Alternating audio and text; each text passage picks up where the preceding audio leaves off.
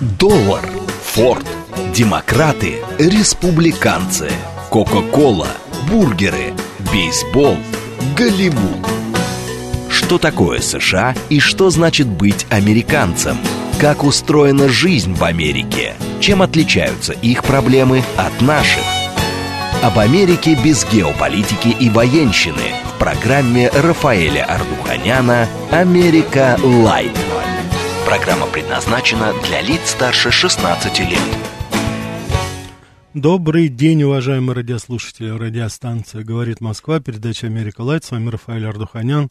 Как всегда, в это время мы с вами говорим про Америку, говорим об исторических, гуманитарных, культурных аспектах жизнедеятельности там. Сегодня, как я уже анонсировал, мы поговорим с вами о колесе обозрения. Это мы его так называем, иногда называем, прости господи, чертово колесо. А вот если вы захотите рассказать вашим английским или американским знакомым, то они вас очень долго не будут понимать, если вы будете им объяснять прямой перевод из, России, из э, так сказать, с русского языка.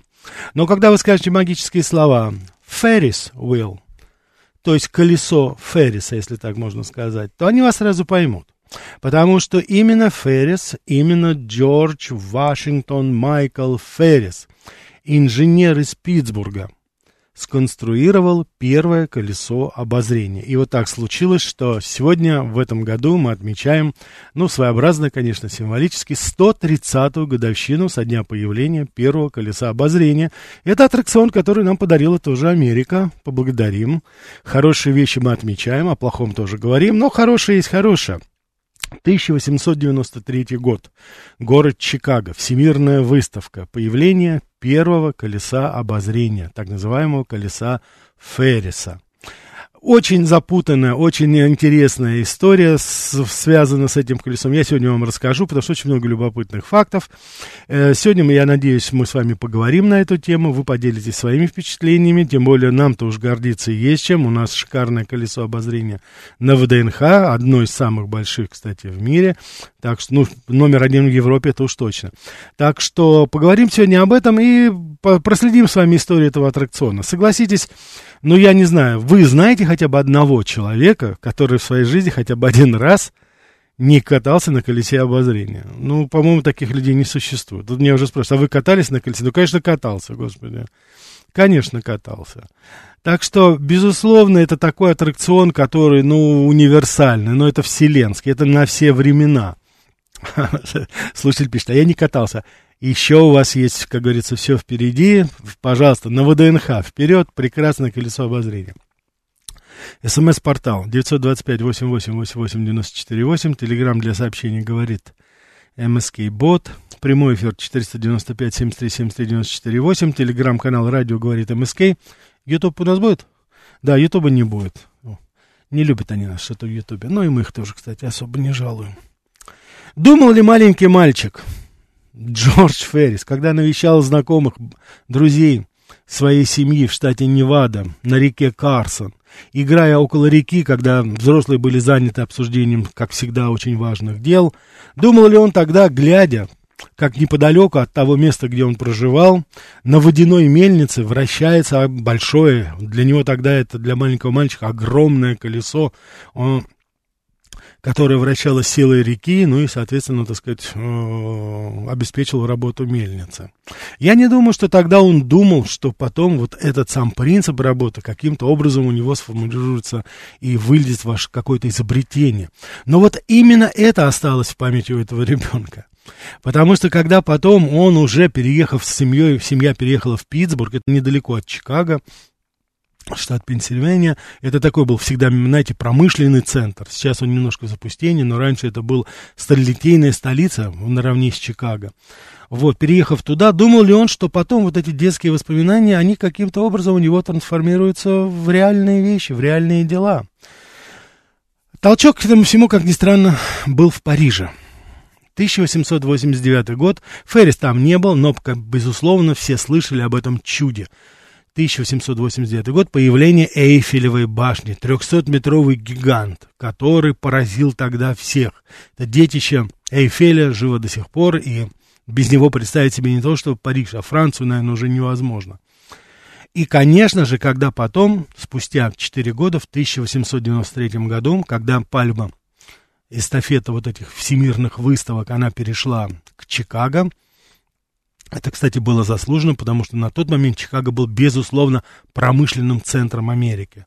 Если вы помните, рассказывая о таких городах, как Нью-Йорк, Чикаго, я подчеркивал, что на протяжении долгого времени и Чикаго, и Нью-Йорк, они были такими городами-соперниками.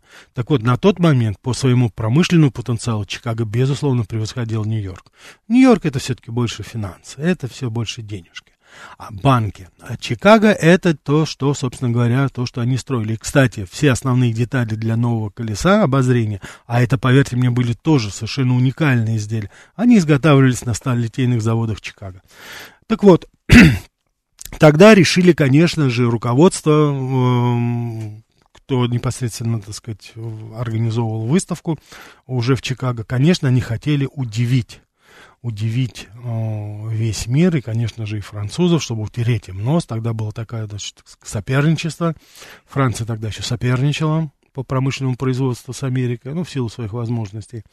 Так вот, тогда на заседании инженеров, это за несколько, за полтора года до открытия выставки, как раз тогда все думали, ну, что же сделать, каким же образом удивить. Э, были совершенно такие, знаете, стандартные э, предложения построить более высокую башню. Я вам скажу больше, даже э, Гюстав Эфель, он прислал предложение что он может построить в Чикаго башню, которая будет выше Эйфелева. Но как-то все не заинтересовало это. И тот вот молодой инженер Феррис, он, так сказать, что называется, выступил и сказал, что он, так сказать, готов построить вот это колесо обозрения. Никто не воспринял это серьезно. Ну, согласитесь, 30-летний инженер, к сожалению, а, Феррис умер в очень а, молодом возрасте, и он прожил очень мало. 38 лет всего лишь. 39 год он скончался уже от почечной недостаточности. Но этот молодой парень, можете себе представить, который предлагает какие-то совершенно эфемерные вещи, о которых никто, собственно говоря, и слыхом не слыхивал, и никто и не знал, и не думал. Были карусели, были вот колесо страха, которое горизонтально вращался. Что это за вертикально? Все думали, что это сломается, упадет или еще что-то. В общем-то, очень много было. Но, тем не менее, вот не, Джорджу Феррису не занимать было такой, знаете, настойчивости, упорности.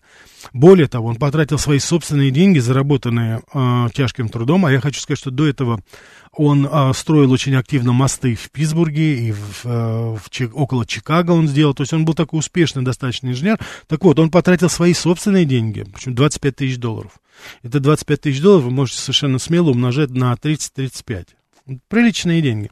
На то, чтобы сделать эскизы, какие-то разработки, чертежи, подготовить техническую документацию, то, что мы сейчас называем.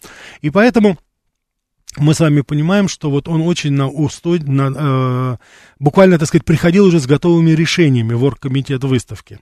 И в конце концов он убедил он убедил, он убедил, так сказать, отцов города, что действительно он готов это сделать. Почему было такое предубеждение? Поверьте, не только, не, не, как говорится, здесь ничего личного не было. И я неоднократно вам рассказывал, 1871, по-моему, год, это вот великий пожар Чикаго.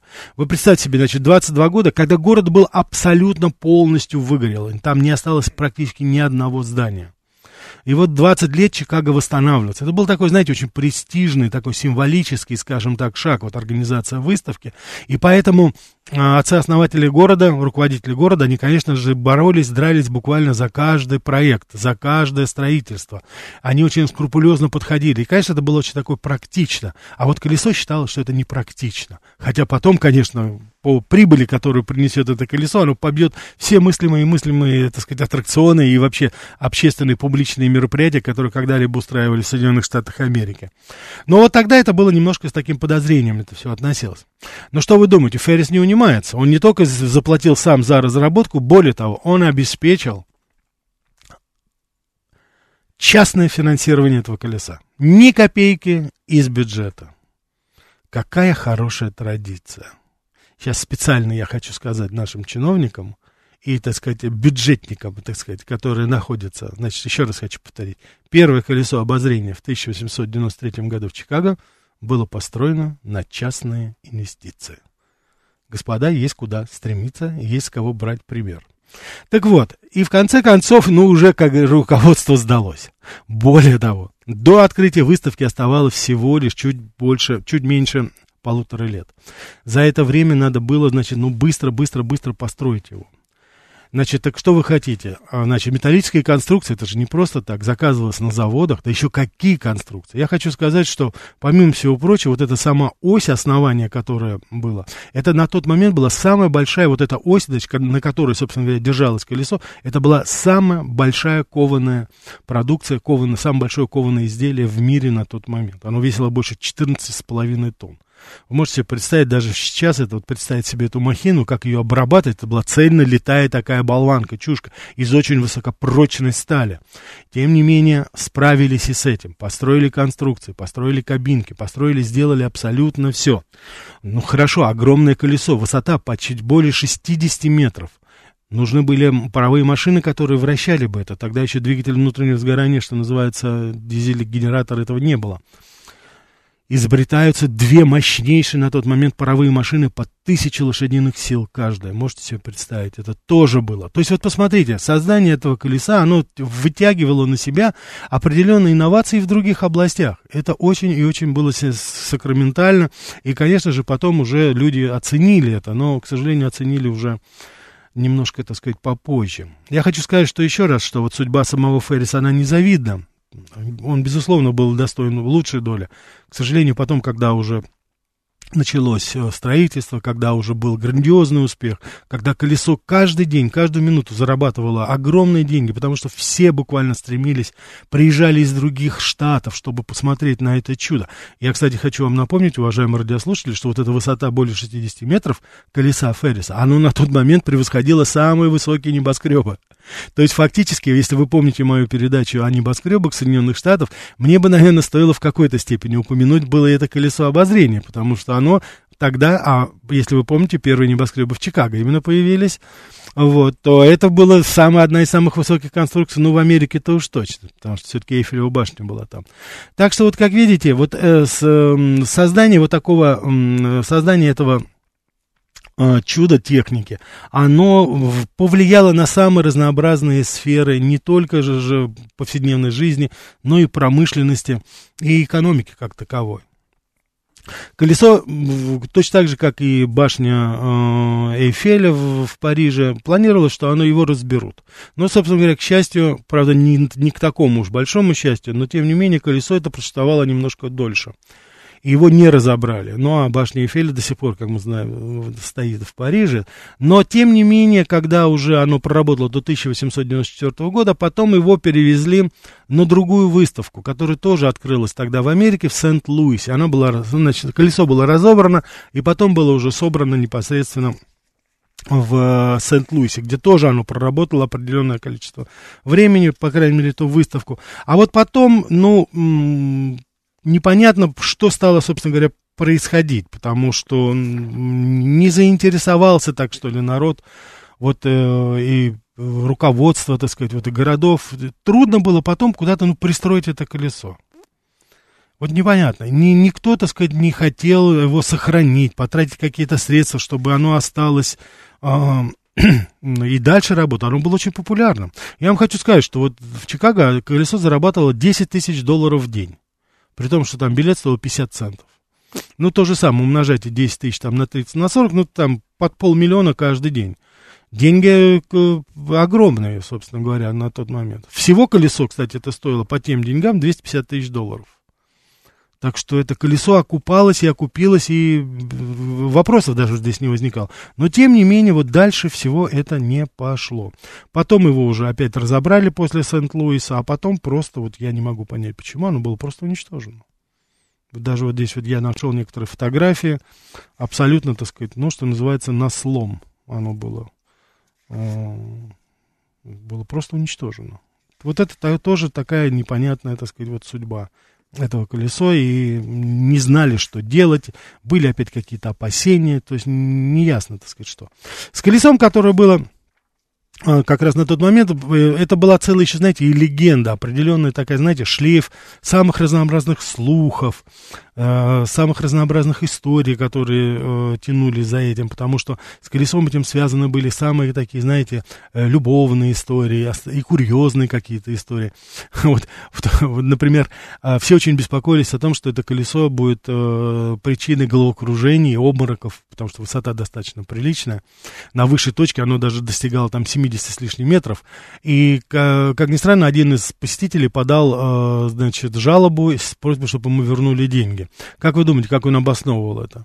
Он говорил о том, что я, говорит, болею морской болезнью, и я хотел вот такой, знаете, такой немножко мазохист. И я думал, что я сейчас, так сказать, вот поднимусь на этом колесе, на высоту, и я испытаю те же самые ощущения. Но по странному стечению обстоятельств, я когда на этом колесе, значит, поднялся на самую даже высшую точку, я не испытал ни головокружения, ни страха. Деньги потрачены даром, что называется.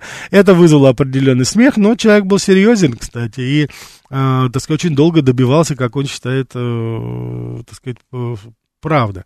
Вот. Колесо было действительно очень безопасным, потому что, значит, больше себе представить, вот основа, она была, э, фундамент был утоплен на 10 метров бетонность э, э, фундамент под опоры этого, так сказать, колеса. Более того, Феррис вместе со своей женой, когда шло строительство и когда был сильный ветер или ненастье, он тогда демонстративно в присутствии журналистов выходил со своей супругой, и они, так сказать, стояли, поднимались либо на одной из кабинок, либо стояли, так сказать, непосредственно около строящегося колеса, показывая всем своим видом, что бояться нечего. И в конечном итоге, конечно, они э, добились того, что уже никаких особых проблем с этим не было. По крайней мере, вопросы безопасности они никаким образом, собственно говоря, тогда не возникали. Но вот я хочу вам сказать, что колесо обозрения перевозило около 38 тысяч пассажиров в день. И половина дохода выставки самой это было, собственно говоря, именно от этого вот колеса обозрения. Так что это достаточно существенно. После того, когда Феррис построил это колесо, эм, он э, после уже закрытия выставки, у него было очень много судебных тяжб. Вы знаете, он был настолько увлечен своим изобретением, что он не запатентовал его. И еще, собственно говоря, знаете, э, не э, закончилась даже и выставка в Чикаго, а уже тогда появились планы строительства э, нового колеса по принципу вот Ферриса и в других парках развлечений по всей Америке, в Бруклине в частности. Вот, и он, так сказать, стал судиться, а, супруга не выдержала такого напряжения, оставила его и ушла. Он объявил о своем банкротстве. Вот, э, умер он в 1896 году, и самое главное, что его останки даже не были востребованы. Вот такая вот очень печальная судьба была. Вот. И потом уже, как я сказал, колесо проработало в Сент-Луисе.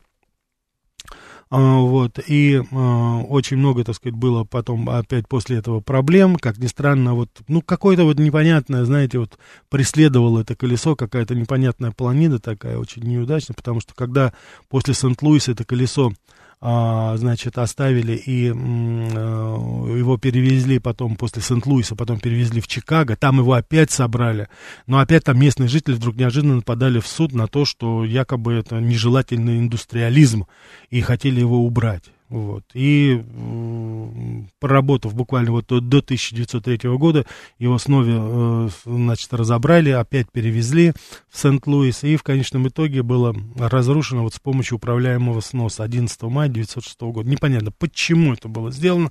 Вот у меня есть фотография, я вот, так сказать, смотрю, это, конечно, печальное зрелище, когда ты видишь, насколько было величественно и монументально какое-то создание рук человеческих, и вдруг это все превращается в какой-то храм. У меня такое вот ощущение, даже параллель такая проводится с разрушенными храмами, допустим. Да, ну, потому что это же действительно, это же, вы представьте себе, это первое в мире колесо обозрения, но его должны были хранить. Я, кстати, хочу вам сказать очень любопытный факт. Дело в том, что спустя буквально несколько лет в городе Вена было построено такое же, приблизительно чуть поменьше, 60, 60 меньше, чем 60 метров метровое колесо обозрения именно вот в, в Вене. Оно до сих пор сохранилось оно до сих пор сохранилось. Причем самое смешное и самое интересное во всем, я когда читал этот, э, так сказать, это вот колесо обозрения, это, собственно говоря, история Австро Австро-Венгрии и Австрии как таковой.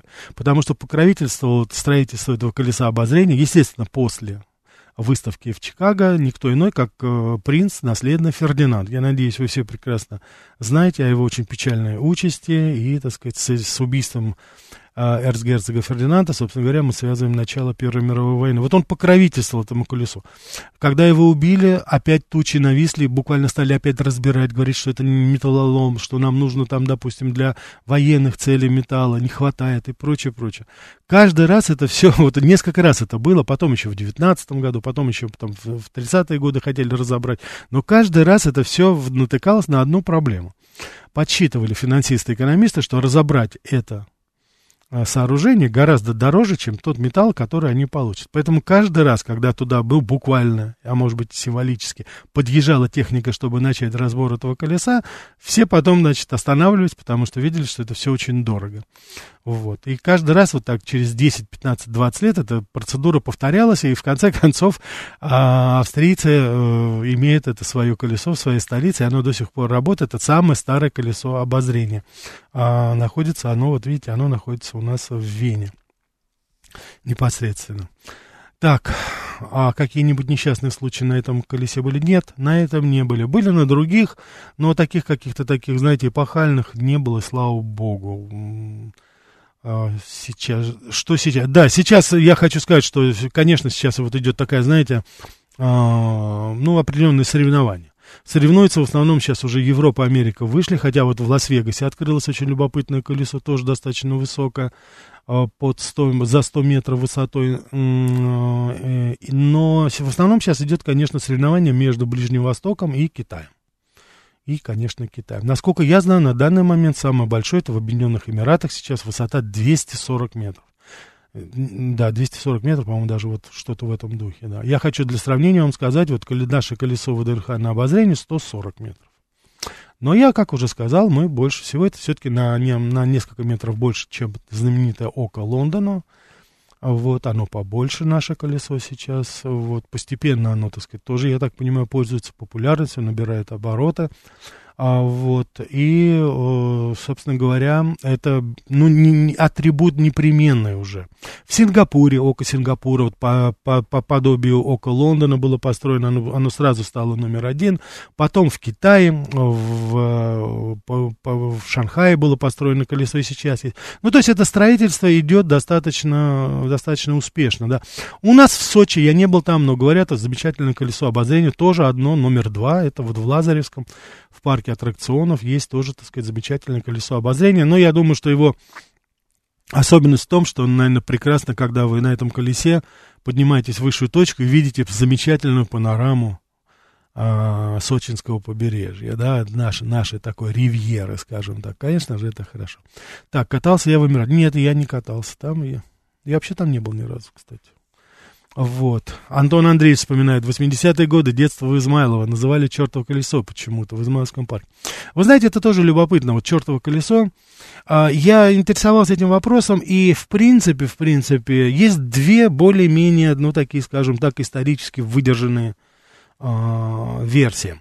Я склоняюсь вот к первой версии, которую я вам сейчас и озвучу. Это было, так как строительство колеса в Чикаго – оно велось, ну, что называется, стахановскими темпами, днем и ночью. Днем и ночью они работали. И вот рабочие, которые выходили в ночные смены, они, чертыхаясь, говорили damn wheel, да, там, значит, чертово колесо. И вот после этого, потому что это было очень интенсивно, это была такая, знаете, так сказать, ну, авральная работа. Надо было успеть к открытию. И вот говорят, что вот после именно рабочих вот появилось такое, собственно говоря, название этого колеса. Вот. А вот э, второй вариант я вам расскажу после того, когда вы послушаете интереснейший выпуск новостей с моими коллегами. И после этого мы с вами опять продолжим. И я потом обязательно начну зачитывать ваши послания. Здесь очень много их интересных. И это, кстати, очень познавательных. Так что выпуск новостей. Что такое США и что значит быть американцем? Как устроена жизнь в Америке? Чем отличаются их проблемы от наших? об Америке без геополитики и военщины в программе Рафаэля Ардуханяна «Америка. Light». Добрый день, уважаемые радиослушатели. Радиостанция «Говорит Москва», передача «Америка Light». Сегодня говорим о колесе обозрения, так называемый Ferris Wheel, Во всем мире его называют по имени инженера, который его построил. Я вам немножко рассказал о достаточно грустной, печальной его судьбе, но тем не менее он вошел в историю как талантливый инженер, а самое главное, как отличный а, организатор, предприниматель, который даже пойдя на очень большие убытки, и, не, конечно же, не получив совершенно заслуженные деньги, а там порядка 750 тысяч долларов вот по тем временам было, по условиям договора половина дохода он должен был получить. Колесо заработало, вы можете себе, полтора миллиона долларов. Это в тех долларов еще. А, значит, который мы сегодня с вами умножаем смело на 30-35, это уж точно. Тяжелая судьба оставила его супруга. И умер он от брюшного тифа, от почечной недостаточности. И, собственно говоря, даже никто не знает, где он похоронен, потому что его останки не были даже востребованы. Очень грустная судьба. А, мне в какой-то степени она напоминает, может быть, нашего Кулибина. Вот есть такие, знаете, есть. Мы с вами неоднократно говорили об очень успешных а, изобретателях. Это и то Эдисон, и Александр Белл, и так сказать, которые действительно, ну, на все сто процентов, что называется, пожина, пожинали, пожинали плоды своих изобретений, но вот это не, не Джордж Вашингтон Майкл Феррис. Нет, это не он. А талантливый инженер, который собственно говоря, и, так сказать, вот не э, насладился в полной мере своим изобретением. Хотя оно, так сказать, победоносно шагает по всему, по всему буквально миру. Вы спрашиваете здесь, какое самое большое колесо? Вот я еще раз хочу повторить, это вот так называемый э, глаз Дюбая, как его называют – а, это, который находится в Объединенных Эмиратах, около Дубая, соответственно. Значит, высота его 250 метров, вот чтобы себе представляли. Я хочу сказать, что я иногда вам разные говорю цифры. Вот, допустим, э, для высота колеса ферри я говорю 60 метров, 70. Дело в том, что по-разному каждый раз вот это отмеряется. Это касается, кстати, современных колес обозрения, потому что, вот, допустим, глаз Дубая я видел и 240 метров. Каждый считает по-разному. Низшая точка, высшая точка, высшая точка кабинки. Вот колесо Феррис, допустим, оно на высшей точке кабинки, я видел информацию, она да, там, свыше 70 метров даже было. Хотя вот там официально диаметр его порядка там 60 с чем-то. Это разнятся они в данной ситуации. Насколько я просто понимаю, нет такой единой классификации. Как вот измерять высоту, собственно говоря, да, этого. Ну, я думаю, что это не главное, но, тем не менее, вот мне здесь пишет 2036. Кулибин был академиком. Да, но я сейчас имею в виду, все-таки у него была достаточно сложная жизнь, и он умер в бедности.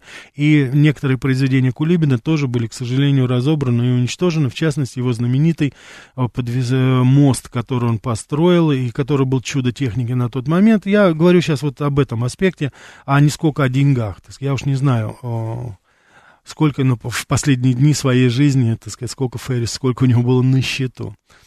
Роман, добрый день, авторские, он или потомки получают, ну, конечно, ничего не получает, тем более, что у него детей не было. Вот супруга у него ушла, так сказать, человек был полностью погружен, что называется, в свою, так сказать, в свои работы. Вот. Вот серый кот, как раз э, спасибо вам, вы невольно, невольно уже э, наполовину ответили на второй вариант образования вот этого устойчивого сочетания, прости господи, чертова колеса, да. Чертово колесо, это же такая быстро вращающаяся тарелка была, сам я не застал, мне бабушка рассказала. Совершенно верно.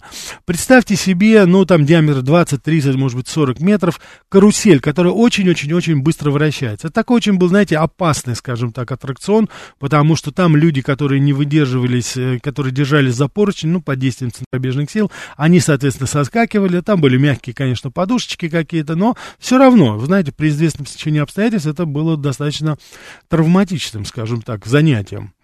И, но самое интересное, ну хорошо, это колесо, а почему тогда чертово-то, почему называют так? Дело в том, что на многих аттракционах, особенно в Европе, тот оператор, который вращал это колесо и который увеличивал скорость по мере того, как он смотрел, готова ли публика вот к такому повороту событий, он отпускал, естественно, так сказать, такой громкоговоритель, такие, знаете, ехидные, с, такие немножко, знаете, зловещие шуточки, типа, ага, вот, и вот у многих людей это тоже ассоциировалось с таким, знаете, чер чертовским немножко, так сказать, отношением ко всему. И тоже вот это, то есть сам как бы черт, прости господи, вращает, так сказать, вот это колесо, и поэтому очень многие люди его называли вот именно таким образом. Уважаемые радиослушатели, выбирайте сами, какой вам вариант, так сказать, здесь э, ближе, но тем не менее, А, я хочу сказать, что, конечно же, в очень большой степени а, весь мир сейчас вот все-таки называет его, это именно Ferris Wheel. Так что вот будьте, так сказать, так давайте мы возьмем, не будем забывать. Слушаю вас. А, добрый день. Добрый. Это Виктор 26. Да, Виктор. Благодарю за эфир, Рафаэль. Спасибо. Тут насчет, разрешите немножечко э, насчет э, Эйфелевой башни сказать. Пожалуйста. У меня, значит, э, ну, в смысле, родственник, а у этого родственника, он сам альпинист. Мгм. И, значит, их, как говорится, подсватали во Францию э, покрасить э, Эйфелеву башню. Так. Он посмотрел, поглядел, сказал, не, ребята, я такими делами не занимаюсь. Почему? Понимаете, их уже, наверное, раз 10 красили, там одна краска. И как, они, как это все это держится и на чем, сами знаете. Всего хорошего. Хорошо. Это вам для справки. Хорошо, спасибо. Я ни в коей мере, так сказать, на... Так что, уважаемые радиослушатели, если кто-то захочет испытать на прочность Эйфелеву башню, будьте осторожны. А самое главное, не запачкайтесь, как утверждает наш слушатель Виктор, там не металла, краска одна осталась. Но, вы знаете, все-таки для старушки, сколько уже, 1880, господи, 100, да, более 150 лет стоит пока. Стоит, стоит, стоит, да. Смит, в моем представлении чертово колесо это центрифуга, где самое спокойное место это центр колеса. Ну, естественно, да, особенно если это горизонтально быстро вращается. Но я думаю, что колесо обозрения, которое мы, о котором мы говорим, гораздо интереснее все-таки именно в кабинках, а не в центре, потому что о- отличный вид, так сказать, открывается. Ну, если говорить о нашем а, колесе обозрения на ВДНХ, это, конечно, потрясающая панорама Москвы. Хотя, конечно, рядом стоит очень искусительная альтернатива. Это 300, м, расположена на 300-метровой высоте обзорная площадка башни Останкина, согласитесь. Да, слушаю вас. Здравствуйте, Здравствуйте. Рафаэль. Очень интересный сегодня рассказ у вас получился. Спасибо. Но на самом-то деле меня заинтересовало не только с точки зрения, вот, э, что это чертово колесо или просто колесо обозрения. Один раз я прокатилась на нем, этого было достаточно, чтобы я сказался больше никогда. Почему? Потому что, а потому что есть люди, которые э, значит, э, высоты боятся. Вот я, кстати, первый раз про себя это и отметила, когда села на это самое колесо обозрения, что, оказывается, я боюсь высоты большой. Ну вот и знала, все, значит, сделала выводы, больше нет. А ваш рассказ меня вот почему заинтересовал. Дело всё в том, что вы рассказали фактически через э, э, вот это колесо обозрения, да, судьбу его создателя. И в этой судьбе очень много поучительного. Для Да, тех людей, согласен. которые действительно талантливые, очень такие, значит, э, горящие возвращение своих идей, э, значит, реализации своих идей и прочее. Почему так плохо закончилась судьба этого, несомненно, талантливого человека? Он пренебрег одной вещи. Он в свое время не запатентовал свое детище. Да, Был бы богат, было бы все благополучно, Да. наверняка дожил бы до больших лет, а умер в нищете, бедности, полном абсолютно, забвении. да, абсолютно, да. Вот эту простую вещь он не учел. И, кстати сказать, э, э, э, не, будучи с ним лично знакомы, очень многие и за рубежом, и, к сожалению, и в советское время, люди, которые создавали уникальные вещи, но не патентовали в свое время, вот имели, к сожалению, плачевные Да. результаты. Да, И да. Вот, вы знаете, вот с этой точки зрения ваш рассказ очень и очень полезен. Согласен, согласен, спасибо. согласен, да. Согласен, спасибо. Но вы знаете, что я хочу вам сказать? Ведь время, оно диктует свои какие-то новые законы, новые какие-то условия. Вот дело в том, что э, ведь э, международный патент – это атрибут международного права. Это то, на чем до определенного времени, по крайней мере, вот до наших дней, держалась, собственно говоря, в очень большой степени такая целая индустрия изобретений. Она, так сказать, достаточно благодатно распространялась на всех. Это, кстати, касается не только а, изобретений как таковых, это касается авторских прав в области искусства. Но вы знаете что? Ваши слова сейчас, они в какой-то степени, знаете, уже устарели, с моей точки зрения. Потому что международное право сейчас не соблюдается и не выполняется никем. И вот это меня очень беспокоит. И с, как- с одной стороны, это, конечно, открывает определенные перспективы для тех стран, которые хотят использовать изобретение без, так сказать, уплаты так называемых роялтис там и патентных отчислений. Да. А с другой стороны, вот у нас такая новелла новая, понимаете? Даже запатентовано, если что-то, это, это все равно не является гарантом того, что вы получите причитающиеся вам и по закону, ну и по сути, так сказать, какие-то средства за ваше изобретение, за то, что вы изобрели, то, что вы подарили миру. Так что вот в этой ситуации, видите, вот здесь у нас определенные, как говорится, существуют еще и новости. Слушаю вас. Алло, здравствуйте. Да, да здравствуйте. Здравствуйте. Слушаю. Насчет Эйфелевой башни. Виктор пусть не вводит в заблуждение. Мгм. Ее, не- ну, не знаю, когда, наверное, не так давно разобрали. Может быть, по частям, может быть, всю. И знаете, где находится Мгм. она, Где? старая? В Москве. В Москве, да? На Петровке в одном из музеев Церетели. Я ну, понял. кусок, соответственно. Так кусок или целая башня? Не, ну, конечно, не целая, кусок ее. А что Ну, там? натуральная, историческая. Мгм. А вы имеете в виду прообраз, это модель, которая была там, по-моему, 5 или 6 метровой, вот в эту модель имеете в виду? Вот это я... Нет, по-моему, все-таки натуральная. Натуральную. Хорошо, спасибо большое, спасибо. Уважаемые радиослушатели, вот у нас здесь новость есть. Я только прошу, пожалуйста, не срывайте сейчас с места, так сказать, и не езжайте в центр Церетели, чтобы увидеть Эйфелеву башню. Поверьте, если бы она была бы там, вы бы ее увидели бы и издалека. Да, слушаю вас. Да, здравствуйте. Рафаэль. Здравствуйте, здравствуйте. Сергей. Да, Сергей. Вот смотрите, вот ваша передача плавно переместилась из, э, так сказать, прекрасной биографии Джорджа Феликса до Вугнера. Действительно, он в этом Питтсбурге э, от брюшного типа в 1896 году. Да. И вот мы переходим плавно к международному праву в области патентоведения. Да, вот смотрите, а вот какие вот сейчас вот страны у нас, да, пренебрегают международным правом, вот в области патентоведения начинают копировать автомобили, начинают копировать файлы, начинают Китай. копировать визу. Китай. Китай, вот Китай. А вот смотрите, а вот Россия в этом в этом спектре, ей какое положение? Она все-таки копирует сейчас или у России копирует больше? Как Ясно, ясно, спасибо. Я хочу вам сказать, что, ну, я не, я не вижу, чтобы что-то там, допустим, копировали, да.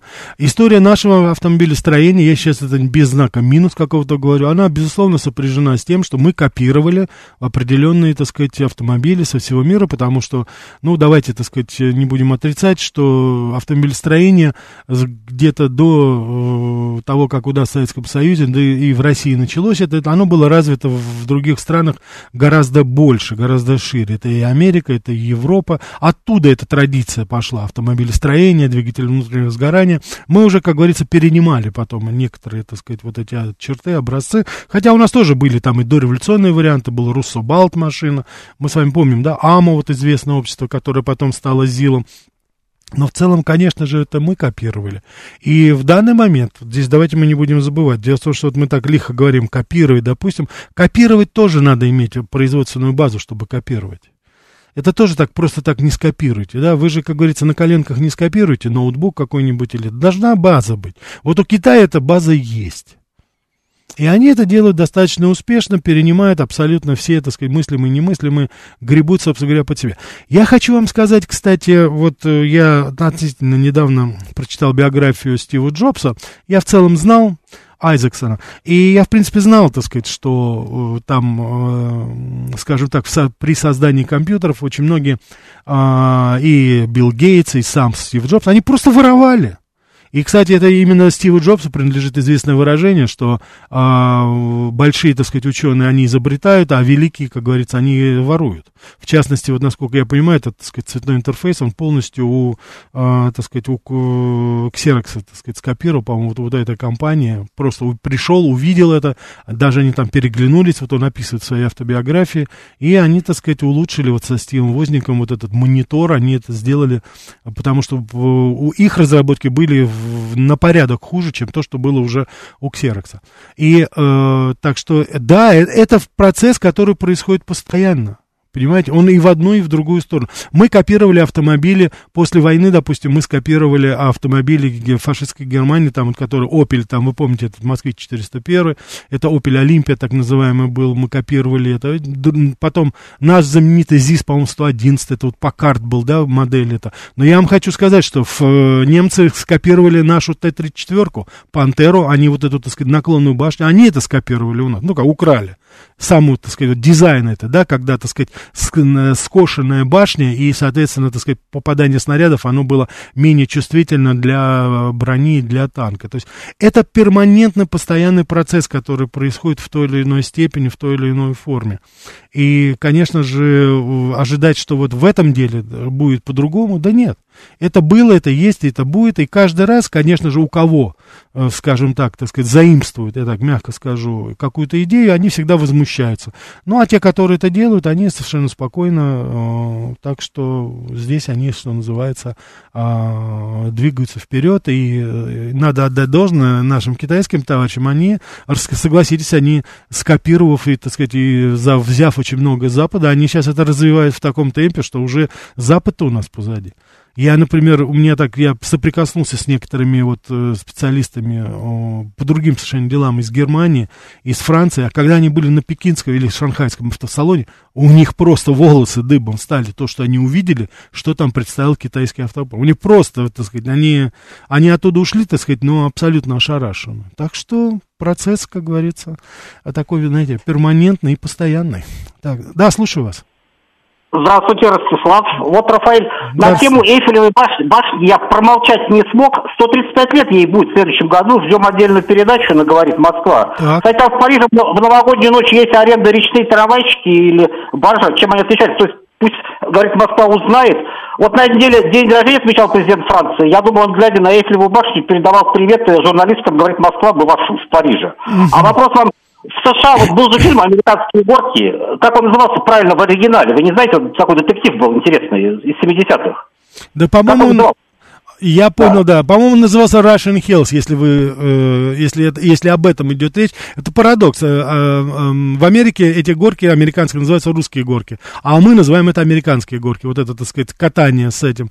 Так что здесь, так сказать, я... По-моему, назывался это Russian Hills, если мне память не изменяет. Вот. Но я, я не помню этот фильм. Вы знаете, я так вот понаслышке, так как это ассоциация с Россией, я так что-то припоминаю, а так точно не могу сказать. Слушаю вас.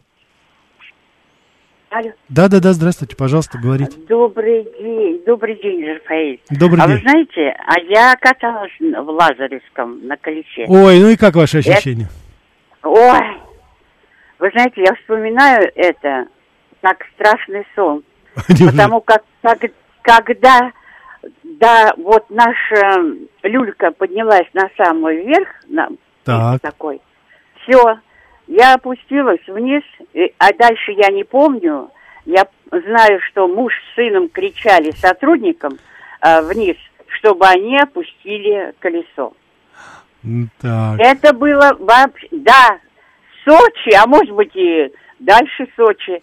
Вот это вот все я увидела, и, видимо, я неправильно как-то, не знаю, обзор, что случилось в этот момент. Закружилась раз... голова, да?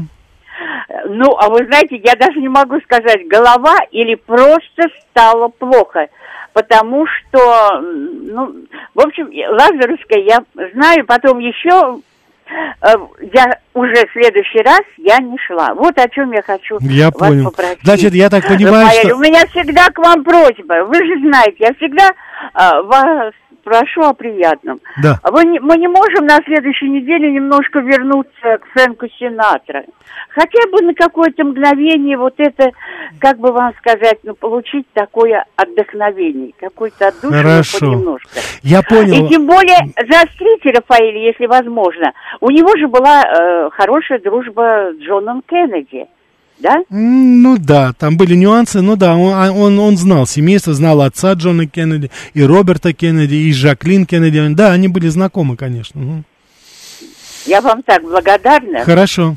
Я, я понял, я вас, я вас услышал. Вы прелесть, спасибо. Спасибо. Спасибо вам. Я не буду, так сказать, обманывать уже до конца года программы сверстаны, но, уважаемые радиослушатели, еще одну передачу о Фрэнко Синатро. Я знаю одного, одну нашу э, постоянную радиослушательницу, которая даже вот не звоня и ничего не присылая, я уже знаю, что она поддерживает эту идею. Это уважаемая Анна. Я знаю, что Анна э, Фрэнк Синатро ваш любимчик.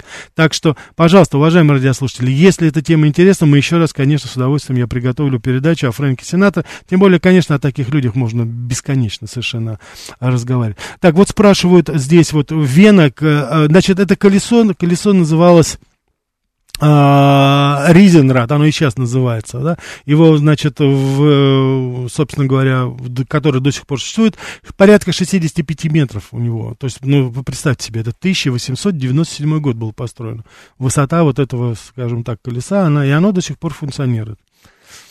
Так, стратегический инвестор. Лондонское колесо обозрения проектировали и изготавливали на Красногорском заводе. Стратегический инвестор. Вы уверены в этом? У нас что-то сегодня какое-то такое, знаете, Эйфелева башня в Москве, а лондонское колесо на Красногорском заводе, это, так сказать... А, так, Рафаэль, позвольте поправить, на самом деле, в Москве 401 это Opel Кадет 39 года. Может быть, да, но вы, наверное, понимаете, я говорю об Opel Олимпе, это либо, значит, что, 400 назывался, да? Может быть, так. Так, вы нам открываете много нового, о чем умачивает пресса. Так, спасибо вам большое. Спасибо, спасибо. Спасибо, 0988 благодарит за эфиры. А, 2036. Кулибин разорился, потому что потратил все свои деньги на создание вечного двигателя. Ну, это значит, выдает в нем не совсем такого прозорливого изобретателя, да, наверное, можно сказать так. Так, вот, кстати, вопрос. Саша Зум. В музее Церетели на Петровке стоит не башня, а совсем небольшой фрагмент лестницы винтовой. Может быть, один пролет, который Церетели подарили за какие-то там заслуги. Там есть аннотация, читал много раз, но не запоминал, за что конкретно. Ну, вот видите, значит, кусочек хотя бы есть, так сказать, есть на что смотреть. А, а вот американские горки, которые называют русскими, откуда это надо. Значит, дело в том, что это идет вот из, э, из фильмов, это из Голливуда, потому что в 30-е, 40-е, 50-е годы очень много было фильмов вот о имперской России. Это вот Анастасия, это про, значит, было, э, я помню, фильм был про а, Ночь, Ночи Шахерезады, про римского Корсакова, вы можете представить, да, его, э, его, как говорится, службу еще, так сказать, в армии, когда он служил, и вот когда он услышал эти мотивы. То есть вот эта легенда такая, да, о вот этих катаниях, да, значит, э, так сказать, на, ну, на горках вот в дворянском, в имперской России еще, оно имело определенный эффект. Тем более, что в 1917 году одна из первых вот русских волн, это вот как раз беженцы после революции, ну, приехала в основном аристократия со своими какими-то вот этими традициями. И там, собственно говоря, это и э, вот это и зародилось, и это, это очень такое популярно. А, так, спасибо большое, здесь вот очень комплимент, спасибо вам большое. А, вот, в, значит, Антон Андреевич пишет, эм, в, а в Измайловском и Сокольниках в кабинках руль такой стоял, который мог раскручивать кабинку вокруг своей оси. Классно было. И страховки только цепочка на входе в кабинку. Ну, хорошо, Антон Андреевич, в кавычках так беру, классно, да, потому что если вот бы кто из наших радиослушательниц, которые сейчас звонили бы, сказали бы по поводу этого, я думаю, они были бы не в восторге. Бонза. Рафаэль, спасибо, всегда очень информативно. Спасибо вам большое, Бонза, да. Ольга, вы прислали мне фотографию, я вот не совсем понимаю здесь, это был... Вот, не, не, не совсем могу понять, что там написано. Стоят люди с какими-то плакатами. Явно не имеющие отношения к теме нашей передачи. Просто, если можно, вы напишите, что это и, как говорится, что здесь такое с чем это, как говорится, связано. Уважаемые радиослушатели, наша передача постепенно подходит к концу. Я вижу, что для многих из вас, я надеюсь, вы получили сейчас и много новой информации. Еще раз хочу повторить кредо. Да? Мы сейчас с вами говорим о том позитиве, о той положительной вещи, о тех э, изобретениях, произведениях искусства, которые дарила Америка в свое время ну, всему миру. И мы сейчас говорим об этом. Мы не закрываемся, и мы не воюем с этой Америкой, я имею в виду информационно. Вот. Наоборот, мы отмечаем это. У нас нет этой культуры отмены. То, что хорошо, то, что красиво, мы это отмечаем и радуемся вместе с нашими американскими коллегами. К сожалению, там этого понимания нет. Но я бы хотел, чтобы мы с вами всегда помнили, что мы никогда не опустимся до того, чтобы э, говорить там, о народе или, там, допустим, о, так сказать, истории или о гуманитарных аспектах. Ни в коем случае. Мы, наоборот, сами отмечаем это, и, так сказать, именно даже в такое тяжелое время мы, наоборот, радуемся вместе с огромным количеством людей, будь то американцы, русские, тому всему, чему хорошему, что Америка подарила нашей цивилизации. Так что спасибо ей за это.